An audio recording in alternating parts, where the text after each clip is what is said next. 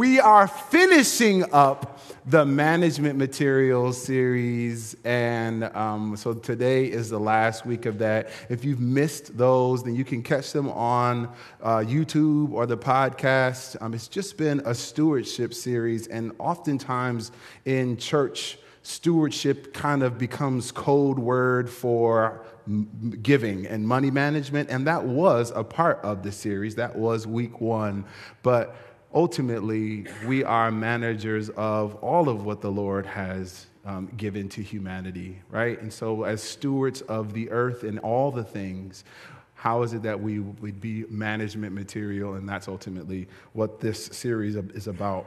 Um, I want to pray, and then we'll, we'll jump into today.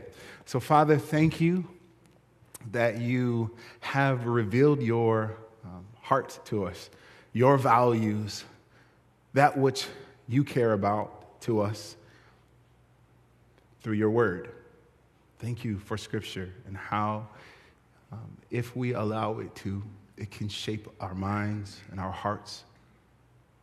So, Lord, we uh, pray that your spirit would do just that on today shape our hearts and our minds. Unite us as we spend some time together in scripture May everything that I say bring you glory and build up this body. It's in Jesus' name. Amen. Amen. So, management material, chapter four. We will be, so our primary areas of like scripture will be Genesis chapter 1, verses 26 through 31, and Revelation 22, 3 through 5. But that's more allegorical than anything. It's ultimately all the way through Scripture. We're going to be in a couple of different places where it talks about what we are managers of. Um, so there'll be a portion of Scripture in Psalms that we'll hit that'll be on the screen and also in Romans. But it's to say, all of Scripture, from beginning to end, talks about us managing this thing. Um, this sermon is about managing God's planet. Um, another word for that is creation care. Um, and ultimately, as believers, there is a way in which theologically we should be thinking about, speaking about, processing, and even holding each other accountable to managing God's planet, right? From the beginning of this sermon series, we have had to talk about being intentional to put God in the middle of what we're managing because if we don't, we'll manage it the way we want to. But there are some ways in Scripture that talk about how we are to manage. And this is not going to be super prescriptive. This is not, I told, we've told you throughout this whole series, it's a nerdy series, but this is less prescriptive and more argumentative.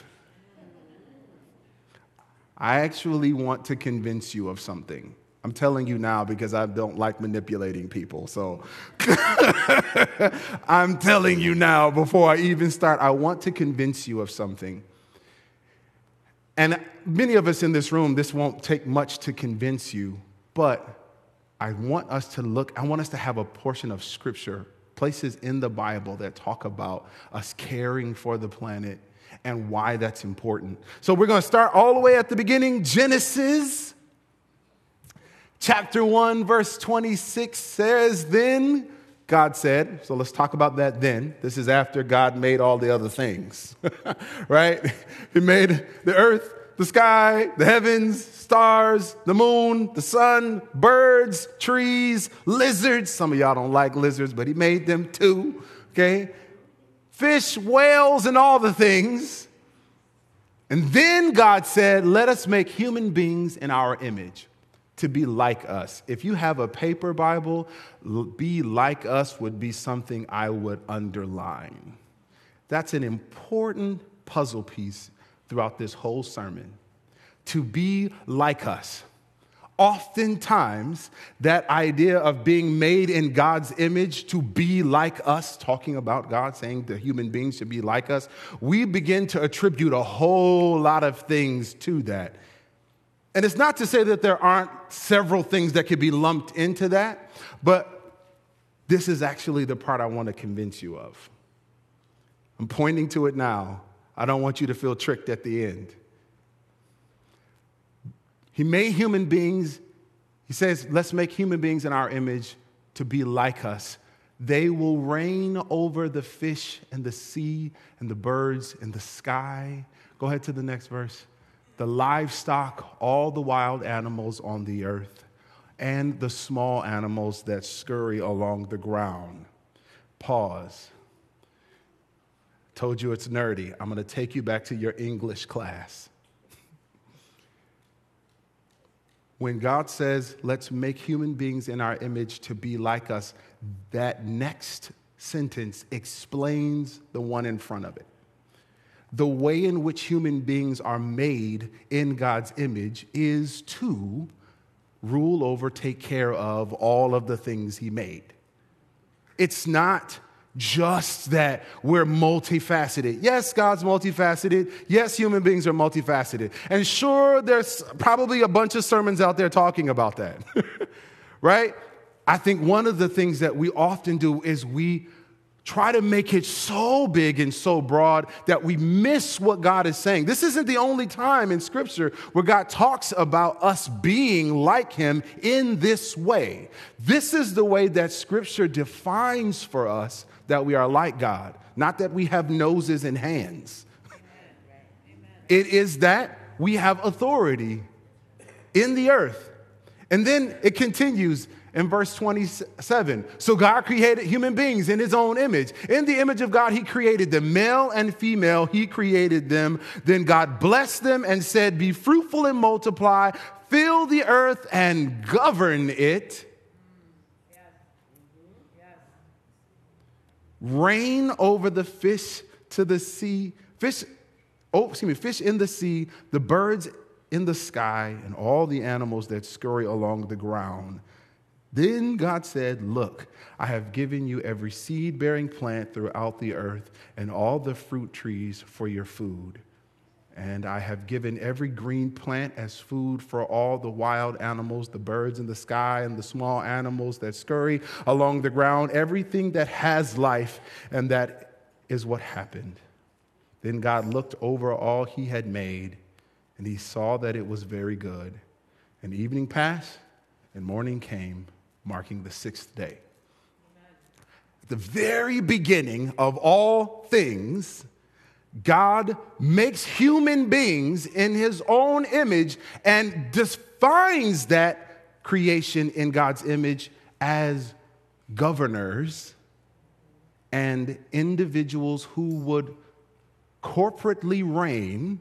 I say corporately because that's that, that whole point of him saying he made both male and female in his own image is to not, so there's no confusion about this. Both of them, both of y'all hanging out in this garden, y'all supposed to reign over this. Fill the earth, govern it.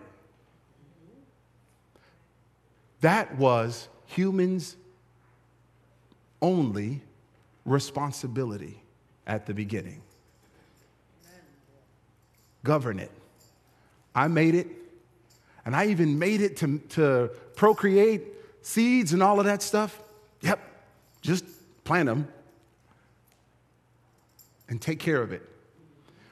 Oftentimes, especially in Western culture, we don't always wrap our hearts around govern the way in which Scripture talks about govern oftentimes I think when we see something about subduing and, and, and having dominion over in Scripture, our brain immediately goes to consume, it's for your taking. Have it as much as you want. And that's why I really appreciate the word choice of the New Living Translation to govern it. Reign doesn't mean you just get what you want out of it, but it does mean we have authority over it. And in that way, we are like God. I want to go to Psalms. Psalms chapter 8. We're actually going to, I'm going to read the whole of chapter 8.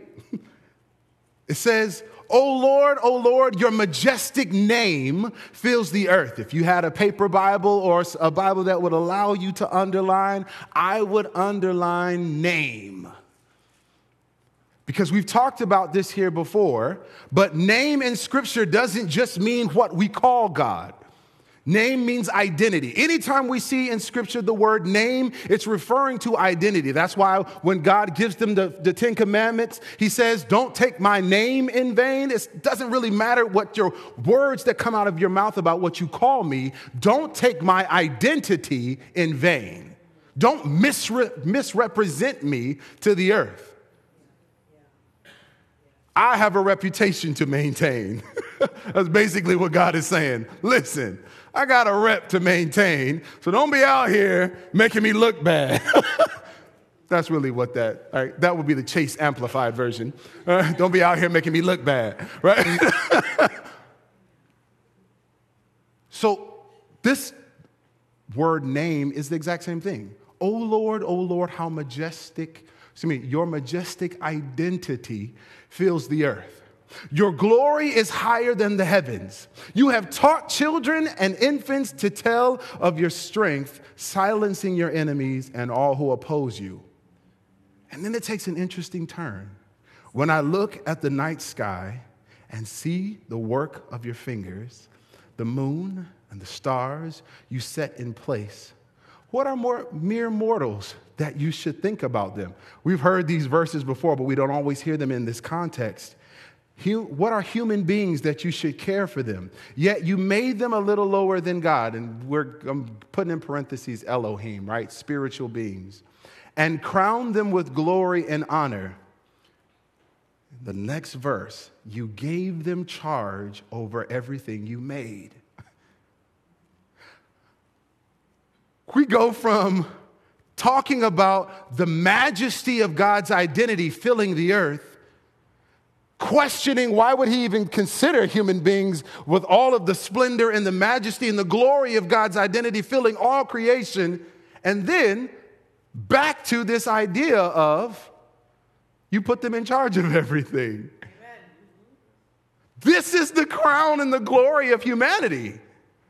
It's not all of our skills, it's not all of our talents, it's not ability to sing or preach or anything else. It really is humanity's glory is being able to represent God and how we take charge of everything He made. Putting all things under their authority the flocks and the herds, and all the wild animals, the birds in the sky, the fish in the sea, and everything that swims the ocean currents O Lord, O Lord, your majestic name fills the earth. I'm going to be honest with you. Before this week, this psalm felt disjointed until we remember that we are made in the likeness of God. Yes, yes. If we are made in the likeness of God, and the likeness that we carry is the authority to care for all of what he created. No wonder why David would in Psalms say, Your majestic identity in humans fills the earth to take care of all the majesty that you have put into creation. Yes, David is praising God, but David is praising God and bolstering this theological idea that, God, you're worthy of praise because we're so insignificant, but you still put your identity in us. And that identity that you put in us is to care for all the wonderful things you made the sun and the stars. And all of those things are a part of your creativity and everything you created. You thought so much of us that you would make us have authority over that, man, you are worthy of praise, God. That's what this psalm is saying. And sometimes we take, we cherry pick verses out of that psalm, but you've got to hear the whole song. Yes, yes. You have to hear the whole song to know what the lyrics are communicating. I told you we're covering lots of portions of scripture. Romans chapter 8. This is an interesting piece. For all creation is waiting eagerly for that future day when God will reveal who his children really are. Against its will, all creation was subjected to God's curse. But with eager hope, The creation looks forward to the day when it will join God's children in glorious freedom from death and decay. This is not an unfamiliar passage to us. I told you I'm trying to convince you of something, though. Right?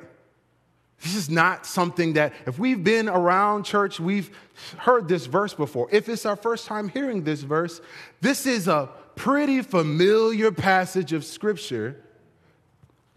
All of creation is groaning, but it's not groaning in anticipation of Jesus coming back. Did we catch that? It's not groaning in anticipation of new earth showing up, which we'll talk about in Revelation. It's not groaning in anticipation of God rectifying everything. No, it's groaning in anticipation of God's children being revealed. Why would creation care about that? Because we are the ones that are supposed to take care of it.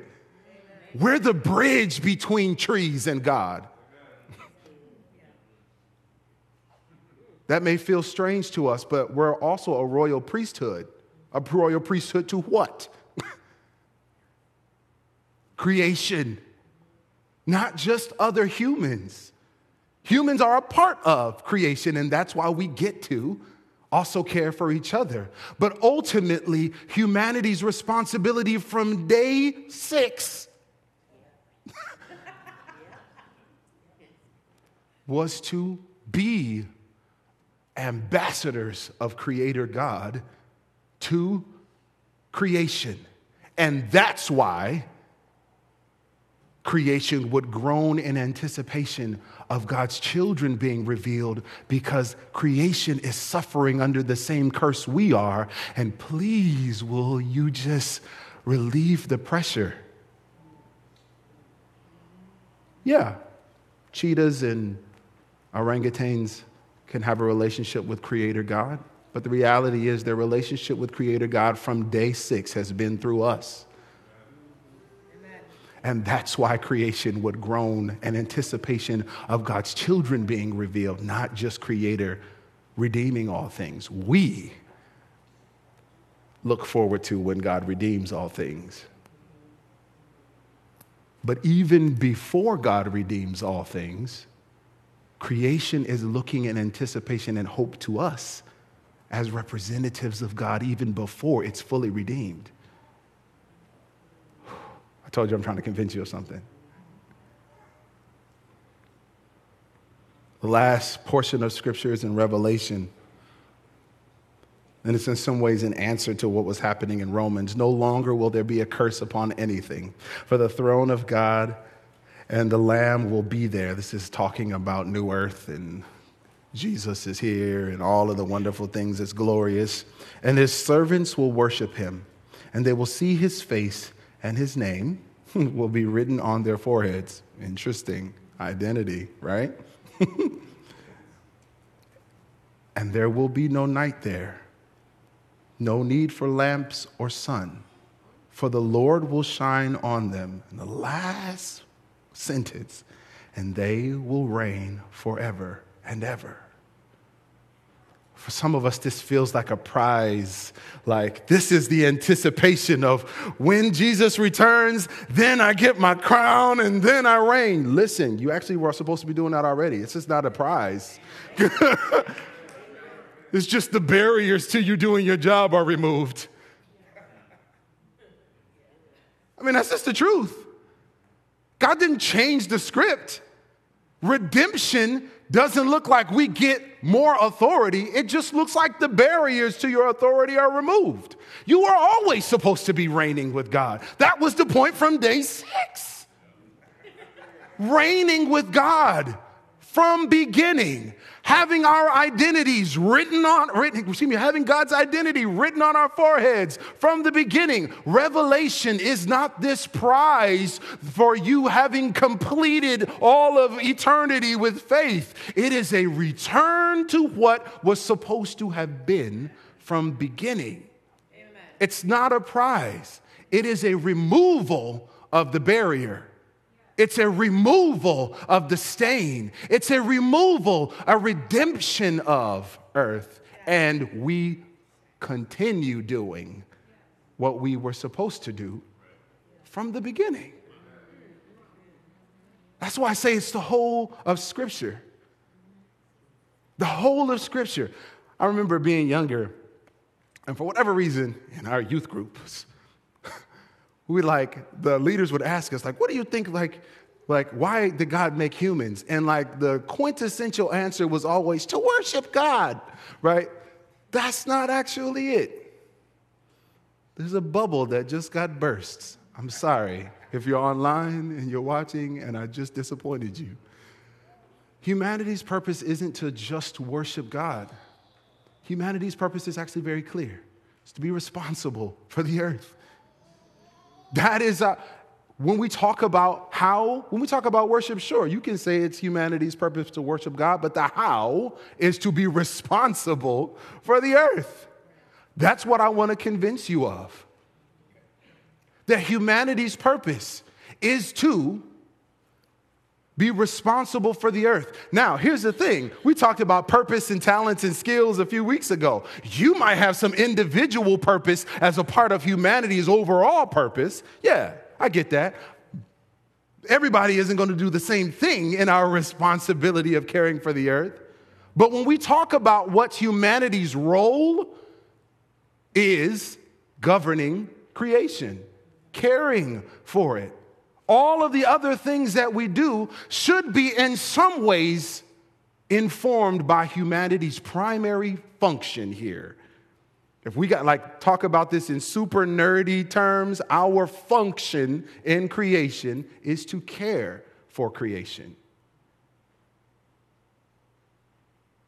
And for some of us, that's like, man, that's a whack job. Like, I wanted something a little bit more splendor. Like, I wanted something a little more shiny than that. Like, sorry, that's what we do. That doesn't mean that you need to all of a sudden quit your job and become a farmer. I didn't say that. All right? I'm not saying that all of us have the same role. However, some of us will be convicted at some point in our life to leave the city and go care for a plot of land. Some of us will. Some of us, like, I got that conviction a couple years ago, and I'm just saving up my money so I can buy my land and have a micro farm. Great. Your boy won't do that. I will pick, I will harvest at the grocery store, but I still have a role in caring for the earth. You still have a role because when all of this is done, here's the truth my, my role and job as a pastor is not permanent. It's not. Ephesians tells us that. Ephesians says that my job is to equip the church for ministry until Jesus comes back. so when Jesus comes back, I'm out of a job. but I'm a, always be about humanity's purpose and caring for creation.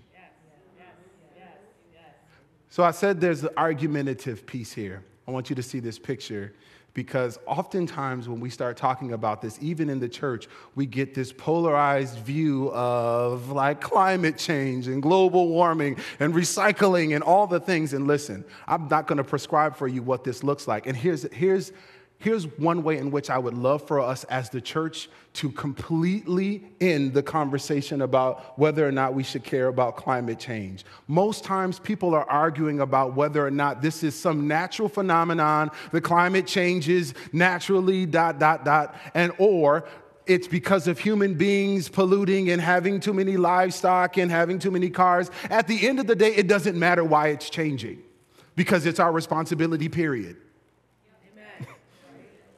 It doesn't matter. Like for us to join an unnecessary dialogue about whether or not we should do something about what humanity's purpose is to do is an irrelevant waste of our time. I don't care why the climate is changing. It's still our responsibility to care about it, and we have to do something because that's a part of what humanity has been created to do. Amen. Period. Don't get sucked into the debate about how it started. Who cares? Even if we figure out why the climate is changing, it's not going to change what we need to do. We have to respond. we have to be engaged. Period. I'm not going to prescribe for you what that looks like because of the last slide, which we'll get to in a moment. I'm not going to prescribe for you exactly what to do, but I do want to convince you that we're supposed to be doing something. I do want us to walk out of this room having this full understanding that all of Scripture, from Genesis all the way through Revelation, says I have a responsibility when I recognize that something is different. Now, listen, all of these 80 and 90 degree weather days at the end of May and June should tell you something's changing. Okay, listen, I got my first sunburn for real last year, and up until like the last five years, mm, black folks, we didn't get a sunburn like that. I'm just being honest. I'm not saying we never could, but I'm just saying. Melanin isn't enough. Climate change.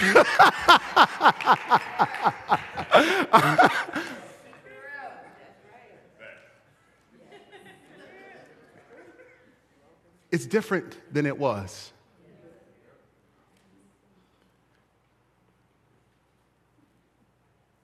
The amount of fires,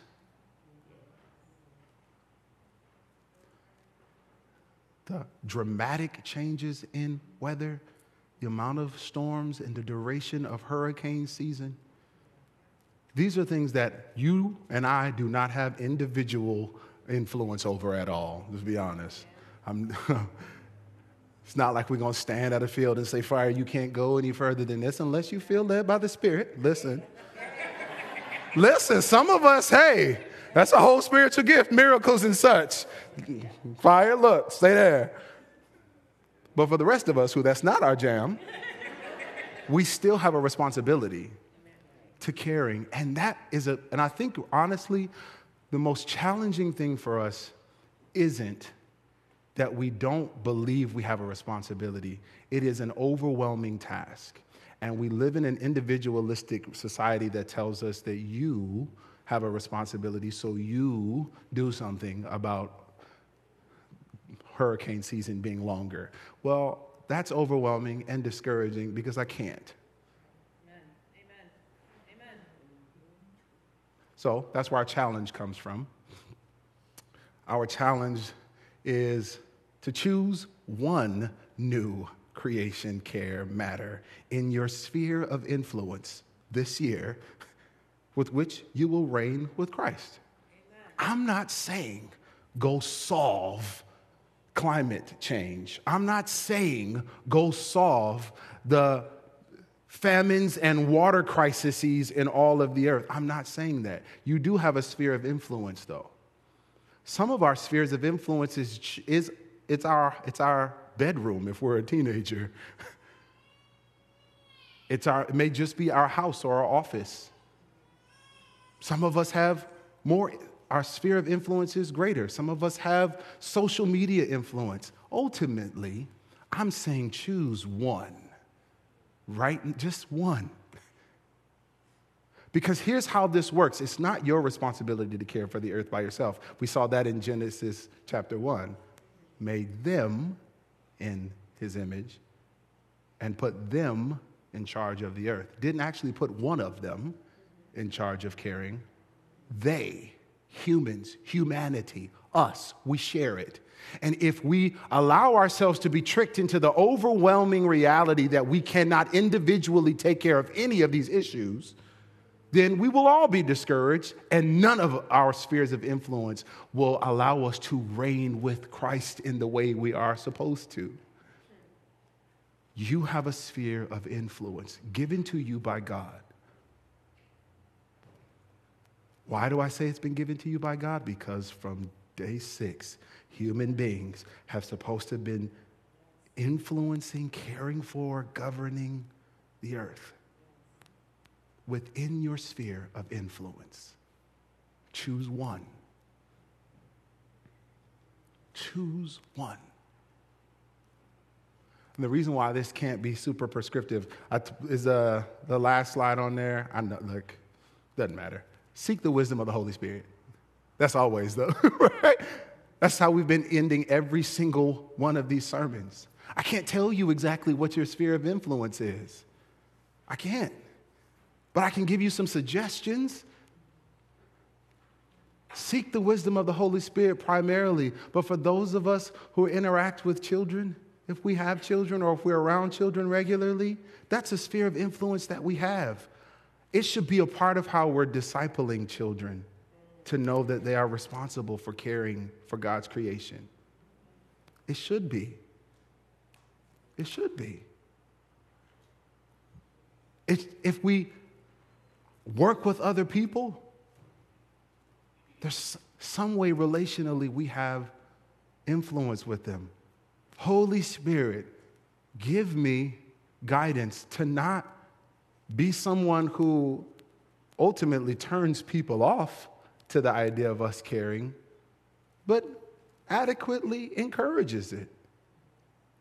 Some of you, that is advocacy, and you really would like, you will plan a whole march. Go for it. Do it. For some of us, we have ideas that the Holy Spirit has put inside of us about how to make sure that everybody on our block has solar panels or whatever. I'm not even saying that that has to be what it is. I'm just saying, seek the wisdom of the Holy Spirit. But I'm, here's, what I, here's what I'm confident of. This is humanity, humanity's primary responsibility here in the earth. And it will not be like God, to keep it a secret from you in the way in which you're supposed to actually be engaged. Amen. It's just not who God is.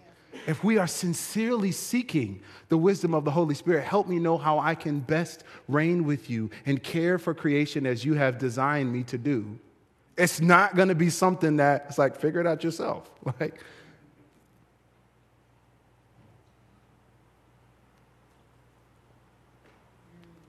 From the beginning of this sermon, I've told you I've been trying to convince you of something. Here's what it is I want us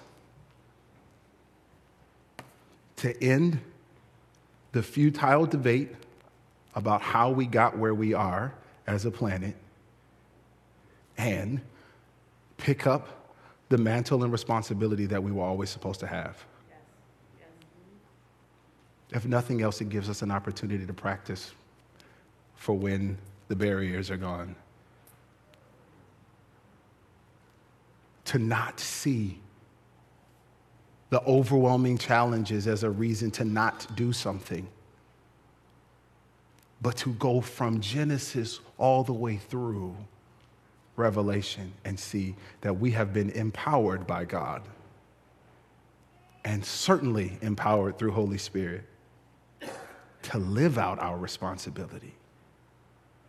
I want us to have that. Some of you needed that because I've talked about the fact that we that Ben is developing a green team. Someone's like, Green team, what's that? Caring for this plot of land that the Lord has provided to this church. Some of you are like, that's just a landscaping team. I know it. You trying to trick me into it. No, I'm not. I told you I don't want to manipulate you. But we do need the grass to get cut.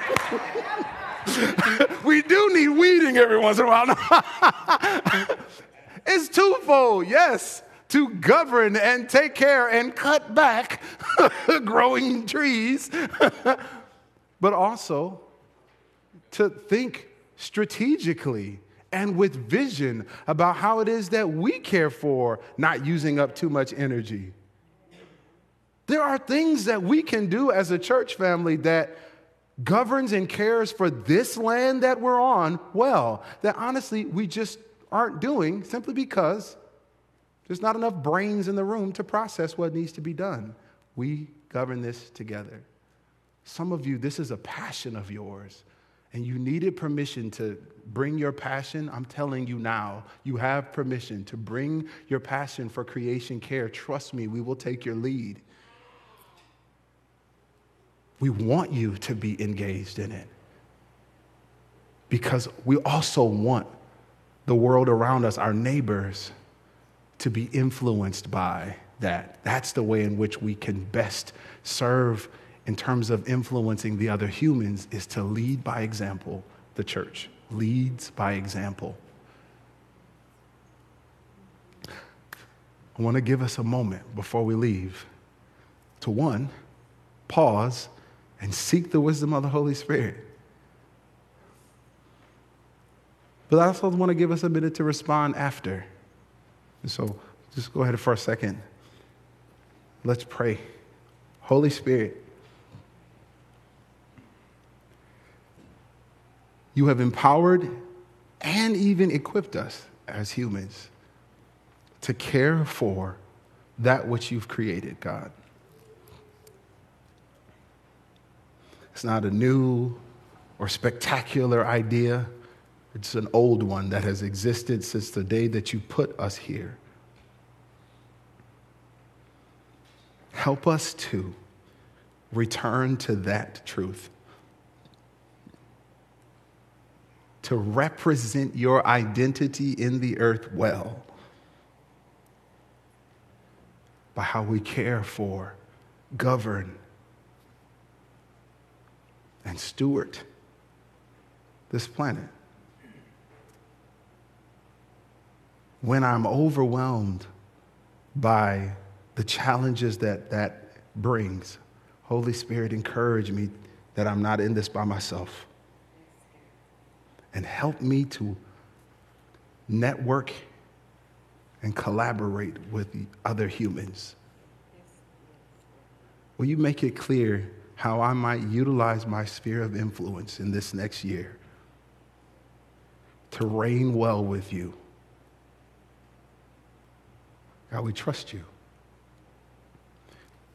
And throughout this whole series, it's been about seeking your Holy Spirit as we manage that which you have given us, whether it is our finances, whether it is our skills and talents, whether it's time and in also creation. Ultimately, as managers, it's not our will that we get to enact in these things. We want to be guided by your Spirit. Because you will be glorified, and your glory equals the world being blessed. So give us grace to live that out well. In Jesus' name, amen.